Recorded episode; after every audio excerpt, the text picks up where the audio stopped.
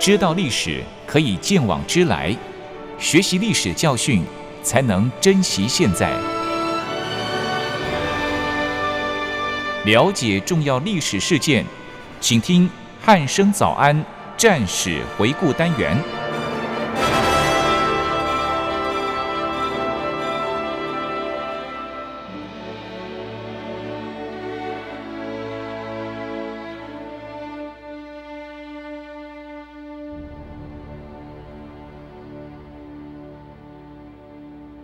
各位听众朋友，您好，欢迎收听今天的战史回顾单元，我是一明。今天一样邀请到国防大学的傅明正老师来到节目当中。老师您好，一鸣好，各位听众朋友大家好。嗯，老师，我们这一集还是要继续延续上一集的这个南京保卫战哦。那上一集其实，在节目的最后也有提到说，我们这一集要来讲的就是呃这个南京的一个惨案哦，也就是这个南京大屠杀的部分哦。因为上一集其实也都在描述这个守军整个。不管是突围啊，或者是他们防守的状况哦，那这一集呢，我们要讲的这个南京大屠杀当中的这个背景状况，是不是先请老师跟我们听众朋友说明一下呢？好的，一鸣。那假如说要说到屠杀，其实就应该先以下关江面开始说起的。嗯，因为这是日军在进城前的第一次的屠杀事件。是，怎么说呢？因为在当时日军的第十六师团步兵第三十八联队。在独立轻型装甲车第八中队的配合之下，其实他在十二月十三日的下午三点就已经抵达了下关的江边，也封锁了渡口。嗯，那日军事先利用了轻型的装甲车，把挤在岸边还有逃进江里面的中国军队，先是以机枪扫射了一番。嗯、那据他们估计。在当时被包围在下关江边里面的国军，就至少将近有两万多人上下。是日军一下子就打完了一万五千多发的子弹。那在这里被打死的国军真的是不计其数啊。嗯。于是三十六联队就迅速占领了城北的五个城门，截断了国军的退路。嗯、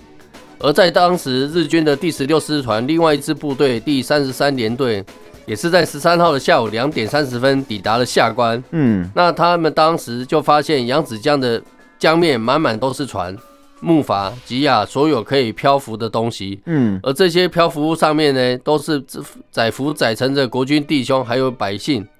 他们正利用这些船还有木筏，正不断的顺流而下。嗯，所以当时的连队马上就将他的前卫部队及火炮是一系列的展开在岸边。就对着手无寸铁、载浮载沉的军民们实施猛烈的射击。嗯，那据判断，在这两个小时之内，就应该杀害了将近两千人左右啊。是，其实那也不仅仅是只有陆上的部队，连日本在当时的海军军舰也是一样的，在同一天的下午两点以后，就开到了下关的附近江面，他们以舰炮还有啊舰载机枪。来轰炸跟扫射中国的居民，造成在当时相当大的伤亡。嗯，那到了十三号的黄昏之前，日军的第六师团步兵第四十五联队还有骑兵第六联队，他们也都相继抵达了下关。从十三日的下午两点三十分一直到黄昏，大概有三个小时的中间，在被包围下关的江边。那将近快要两万多名的中国军人及啊部分的平民，嗯，他们都是相当无助的在江面漂浮着，只能任由日军来对他们实施扫射。嗯，其实光是日本这样陆军以及海军射杀就将近约五千多人，剩下的都成为日军的俘虏了。嗯，所以下关的江面和江边就形同了一次一处屠宰场，水面上都飘满了浮尸。岸边都是尸体，惨不忍睹啊！嗯，那其实除了这些地方以外，在南京的城西的江西州、南京城北的燕子矶、栖霞山等长江的江边，也都发生了类似的屠杀事件，只是规模没有下关这样的大而已吧。嗯，是，其实透过老师的描述，这个这个在下关这个地方哦，就是其实。在他们南京城的居民逃出来的时候，就已经先被就是国军自己人先打了一波了，就是已经死伤一些人了。结果日军来了之后，又看到他们还在那边飘，然后就再扫射一波，又造成了更多的伤亡哦。对，那这这个是完完全全的就是单方面的屠杀哦。那老师，我相信日本在破城之后哦。应该就会像老师刚刚所说的一系列的集体是屠杀哦。那这个部分是不是再请老师跟我们说明一下呢？好的，那我们接下来就来叙述在南京保卫战中最遗憾也是最残忍的事件，就是日军进城之后的集体屠杀。嗯，从民国二十六年的十二月中旬到一九三八年的一月初，将近一个月的时间，其实发生了一件大事，就是南京大屠杀，在日本叫做不法杀害。那这次的事件不但造成了中国居民的重大人命死伤。而且这个事件也对中日的关系造成相当大的影响，嗯，一直到现在，其实都还是中日政府和民众心中难以越过的痛苦跟障碍，嗯，在当时参加南京战役的日军各部队，其实都是有参与屠杀及俘虏的行动，只是在于屠杀的程度轻或重罢了。是在那个时候最突出的是第十六师团。和第六师团，还有第十三师团的山田支队，嗯，像是第十六师团，他们在十二月十三日的时候，就在下关的江边当场打死将近四五千人左右，又将后来剩下的人一并处理了，所以大概是一万五千人。另外，在十三号或十四号，三十三联队的第六中队在太平门附近。还屠杀了一千三百多名的战俘，嗯，十六师团还在仙鹤门附近集结了七八千名的俘虏，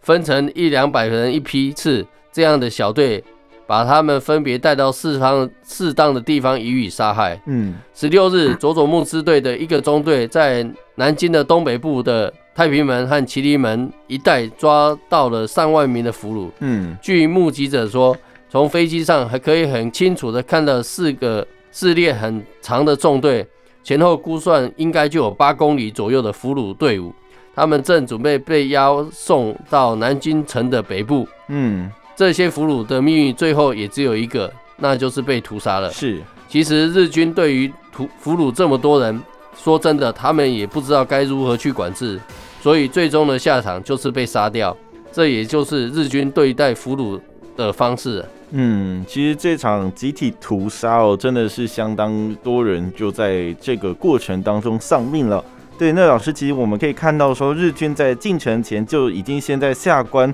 对江面的国军还有百姓进行如此残酷的屠杀哦。那我相信刚刚有说到，在进城之后，他们其实又抓了上万名的俘虏哦，而且这个俘虏的纵队大概有长达八公里哦。那这些俘虏是不是也被用这样的方式对待呢？一鸣确实是哈，其实我们在刚刚所叙述的几乎都是日本的军队，他们在当时用枪支在下关的江边直接性的射杀了江面的俘虏，而在当时日本的第六十五联队各中队的士兵，则是把这些城内的俘虏以两人一组的方式，用铁丝把俘虏们都捆绑起来，他们是一直捆绑到下午才捆绑完。嗯，你看看有多少的中国居民被当做了俘虏啊？嗯。然后呢，他们以欺骗的手法，分批次的将俘虏带到了上元门以北的长江江边处，那里有一处江湾上的沙滩，在当时日军早就已经在那边以三个方向架好的重机枪，准备要实施交叉的扫射。嗯，他们反复对啊居民扫射两次以后，几乎每个人都倒在沙滩上了。后来呢，日军又先用木棒来试探。还有没有没有死掉的？嗯，假如有发现没死的，马上再用刺刀补了一刀。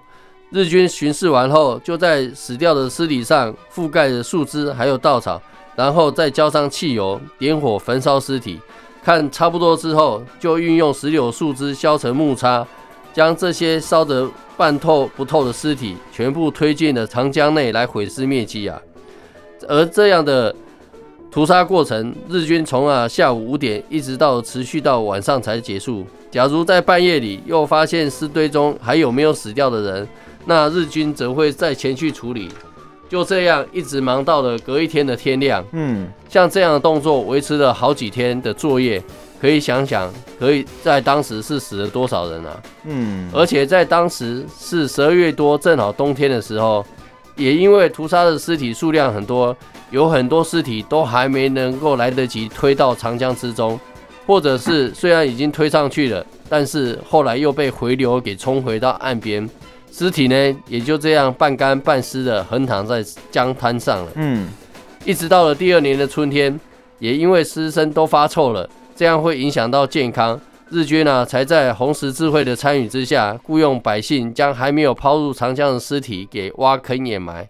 那么我们想想，经过了好几个月的风吹雨打、日晒雨淋，尸身都几乎肿胀腐烂了。嗯，裸露的地方，譬如是头部、手脚，基本上都已经成为半骷髅的状况，真的是相当的惨不忍睹啊。是。那在当时还有许多类似的情形，像包括在中山码头、煤炭港码头，分别发生过集体射杀两千八百多人和三千多人的惨案。嗯。在民国二十七年，任华中派遣军第十一军的司令官冈村宁次，他自己也承认说，派遣军的前线部队一直在以给养困难视为借口，所以处死大批的俘虏。嗯，那这个行为已经养成了习惯，在南京大屠杀中就达到了四五万人之多啊。嗯，我想他所说的这个屠杀的位数，应该是有打了折扣了。是，而且他说，应该只是俘虏的屠杀。还没有包含被屠杀的平民，嗯，假如加一加，这个数量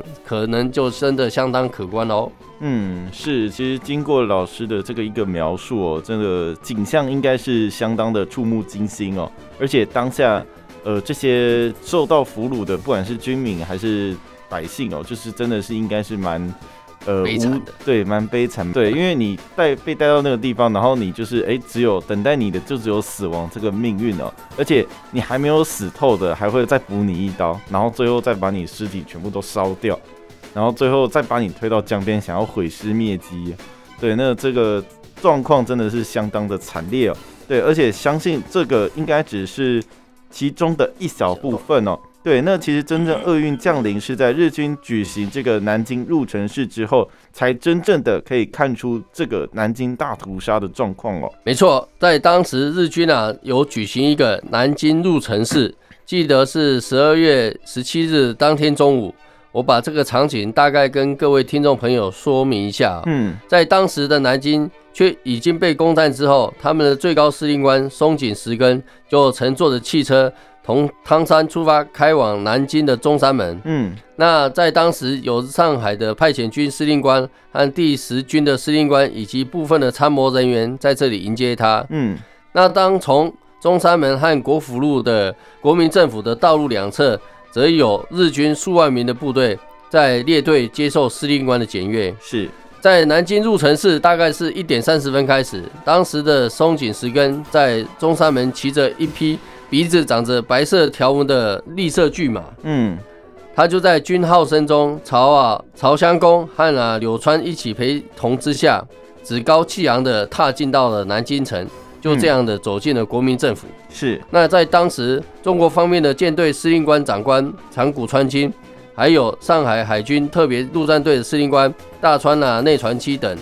相关几位海军的将领，也都由啊一江门。实施啊，入城直接抵达到国民政府。嗯，那松井跟这些海军的将领啊，也互助助此。嗯，这个时候，在日本的飞机则是以大编队的方式在南京上空盘旋示威。上海派遣军跟第十军的所有属各部队的队长也都随之进入到国民政府。当全体的将领都在国民政府的前庭集结完毕之后，松井、一公、柳川还有长谷川等这些重要的将领。他们则是由左至右一字排开，站在中心的位置上，主持了日本国旗升旗的一个仪式。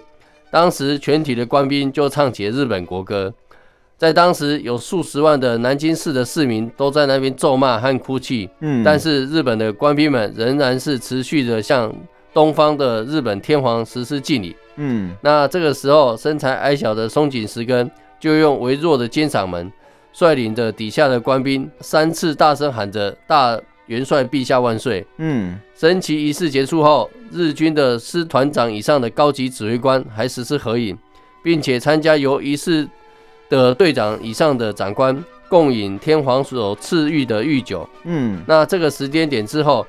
日本的大部分官兵都已经控制不住他们的行为了，已经是群魔乱舞，丑态百出。就开始到处的屠杀平民以及奸杀妇女，跟啊纵火抢劫了。是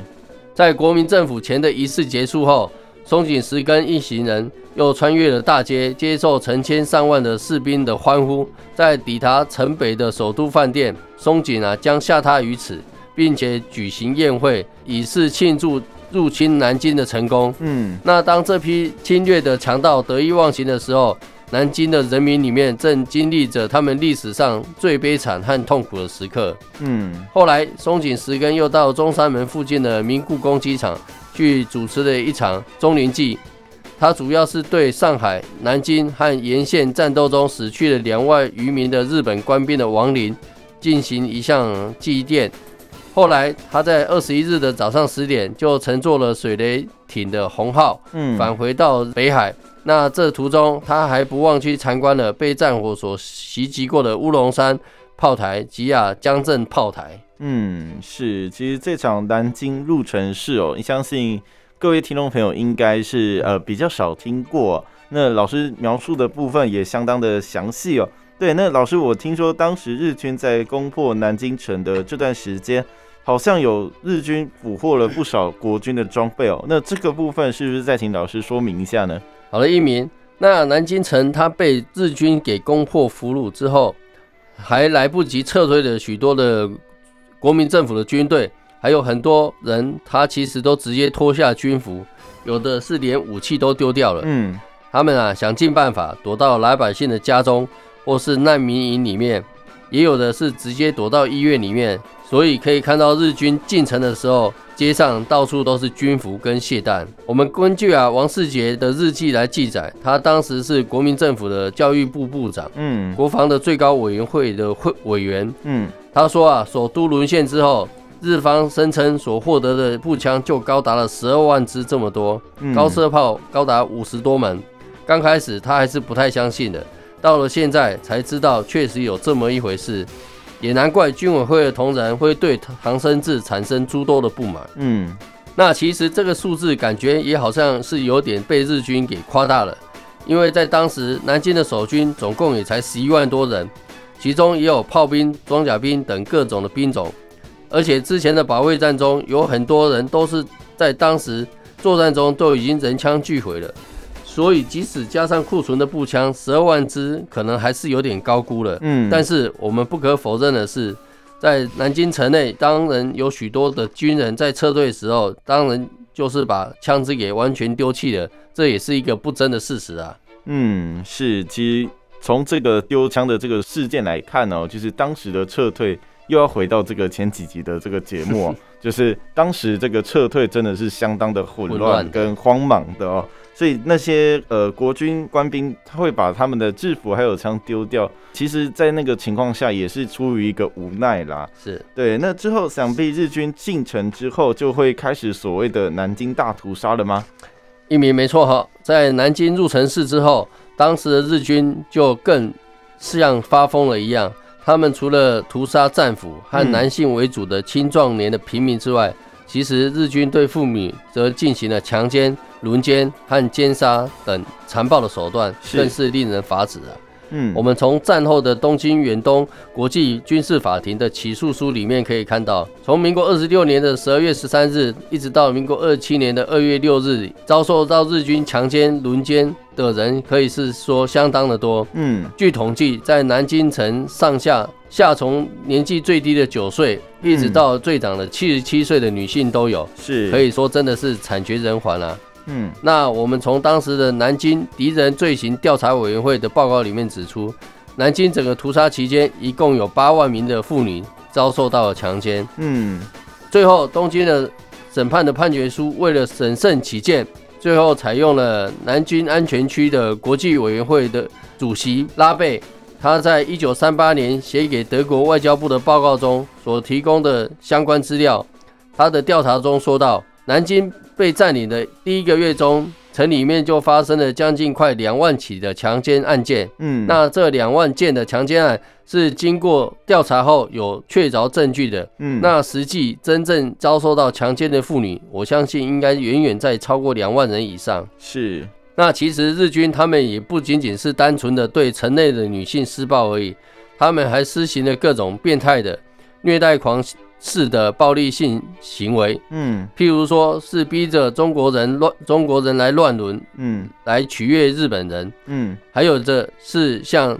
当着她丈夫的面前奸污他的妻子，以及呢当着父母的面前奸污他的女儿，甚至还有强迫和尚奸污中国妇女等等。可以说看到这样的行为，真的是已经到达了一个兽性的行为。是，假如想要反抗，或是想要救自己的亲人的话，就会打死被害妇女的一个丈夫、父母或者是家人，最后呢，再残忍的杀害被害的妇女啊。嗯，战后我们从啊南京审判中法院调查敌人罪行的报告书里面来指出，被害的妇女女性中，有的是孕妇，有的人呢则是产妇。还有高龄的老妇，嗯，更多的是在十岁左右的，还有甚至不到十岁的幼女啊，嗯，那这些妇女有的被轮奸之后都染上了性病，因此造成了终身疾病；有的比较过分的日军，则是在强奸之后，怕他们告状给自己惹麻烦，就一不做二不休的方式把轮奸的妇女给杀掉，嗯，所以被残害的妇女是相当的多，而且死法也是千奇百怪，残暴绝伦啊。除了上述的暴行之外，日本还在南京城里面大肆的抢劫有价值的东西。凡是抢劫一空之后，就放一把火，把罪证都给消灭。总之，日军在攻占南京之后，大开杀戒，奸淫掳掠，无所不为。沦陷之初的南京城，对中国人民来说，就是一座人间的地狱啊！嗯，是，其实今天透过老师的描述哦，就是呃，我们前几集其实都在讲关于这个南京地狱的景象哦，但是到了今天这一集哦，更是一个更可怕的地狱出现了哦，就是这个日军进入之后，然后开始各种烧杀掳掠啊、强奸啊、强暴啊，甚至各种的暴力行为，然后杀害这个中国的人民哦，这真的是相当的令人，就是光是用听的就觉得呃。很可怕的一个景象哦。对，那这边就想要再请教一下老师，就是日军为什么进到南京城之后就发生了这样子的大屠杀？除了日本他们就是呃可能比较残暴不仁，这可能是一个根本的原因之外，那还有其他的因素是造成这次屠杀的这个结果吗？好，那首先呢，要说明是日军他们对于啊如何去对待俘虏的政策，其实是根本搞不清楚的。嗯，因为日军是把中日战争定义为是支那事变，而不是战争。嗯，所以呢，他们就没有，并没有如何要去对待俘虏，做出一个很明确的做法或是指令。是，那他们在一九三七年七月二十一号的时候有一个规定。就是参谋本部制定的对支那军战斗参考第八条，对待俘虏，它里面规定说，在当场使俘虏缴械之后，为了方便对其进行，可以将其拘禁。那如果需要，可以对每数人进行捆绑。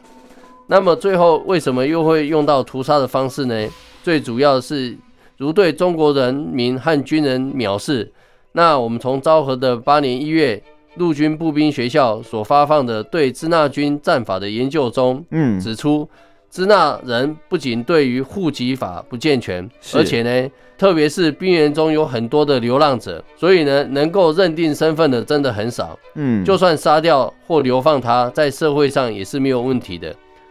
后来既然也不会造成问题，那就只有杀掉了。嗯，再来呢，因为中日战争的不断扩大，日军。仍然没有给前线部队处理的任何指示，嗯，也就是因为没有任何指示，等于放任前线的部队来自行处理。是，而前线的军队面对一个如此大批的难民和脱掉军服的士兵，其实根本就不知道该如何去处理，嗯，或是又是做一个做法最快，就是直接将他们全部杀死了。嗯，其实日本呢一直是以俘虏为耻的，对，我们可以从当。之前的甲午战争，还有日俄战争，许多到过中国的日本人都看到中国的贫穷跟落后，他们把亲身的经历传遍日本各国，也使得日本人普通普遍都是看不起中国人的。嗯，很多官兵都是带着藐视的心态来到中国的战场。是这种对于俘虏和对中国人的藐视。麻痹了日军的理性和心理上对于杀害中国俘虏的抵触，嗯，因此导致了非法杀害的事件发生。最后，我认为啊，因为打了三个月的淞沪会战，国军的抵抗程度远远超过日军的预期，嗯，日军从上海的一路苦战，疲惫痛苦都已经到达一个极点了，不但死伤惨重，而且他们三月亡华的信念也都被打破了，嗯，因为他们当时认为只要拿下中国的首都南京。中国肯定就会妥协的。嗯，没想到守南京的中国军队仍然是顽强抵抗，在夺取陈淮的